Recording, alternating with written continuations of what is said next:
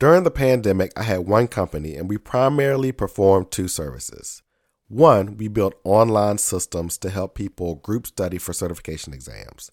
Second, we provided in person only certification trainings. In many ways, I went back to square one. I went into customer discovery mode. While I was still developing my software, I knew training was on pause until the certifying bodies I worked with authorized online training. What I learned is the keys to success I needed to get through the downturn in the economy. I'm going to share with you what I learned, and I hope to hear what you've learned during this trying time in world history.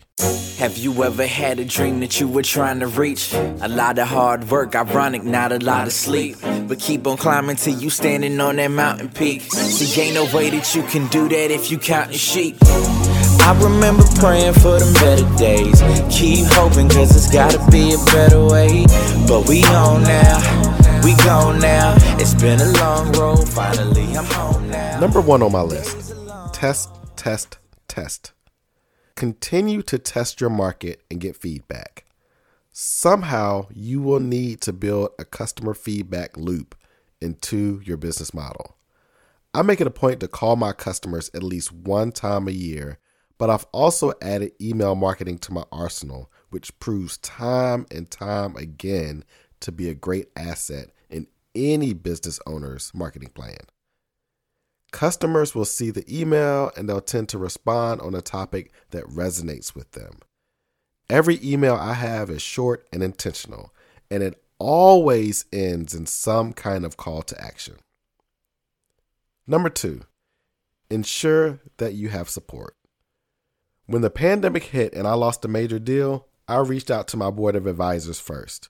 We usually have group meetings, but I call them all individually asking for support. I asked for connections they knew that could help me combat what was going on. It's interesting when people who support you really see you're in dire straits. I mean, it led me to conversations with organizations I never imagined doing business with. And I mean that in a good way. Next, you must maintain a CEO mindset. As a CEO, your job is to be the visionary.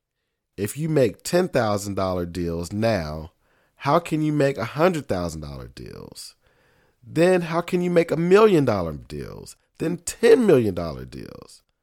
No, by no means am I a $10 million company yet, but I am at the level that's where my mind is thinking about now.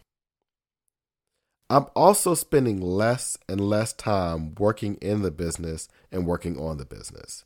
That means doing less trainings, less consulting, and spending more time working on what are the next products and services I am going to provide based on my customers' feedback.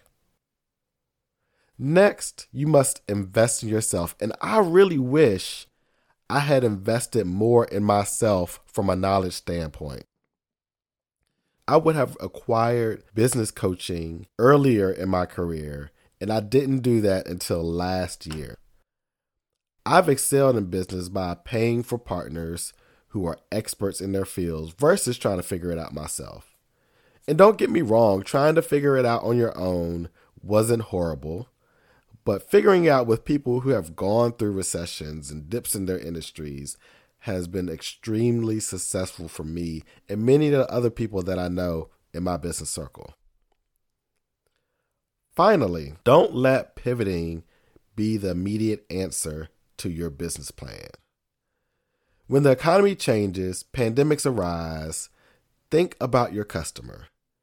The reason why your customer uses you can actually change the message of your sale or your pitch can change with the economy. And that doesn't mean you have to change your product or services fully. I'll give you a good example. When restaurants started failing and going out of business, they did so because they didn't know how to craft a new message. They didn't know how to change their services or products to match a new message instead of saying, Come to my restaurant, we have good food, good atmosphere, they should have been saying, We know it's a pandemic. We know you're busy. We know you're at home with your kids and life is stressful, but let's take some weight off of your shoulders by delivering you a home cooked meal right to your door. Though their service may have added delivery to their offering, this is only a slight shift in their business model, and many companies who did the shift actually are still up and running. Now, the pandemic has been great for some business owners and detrimental to others.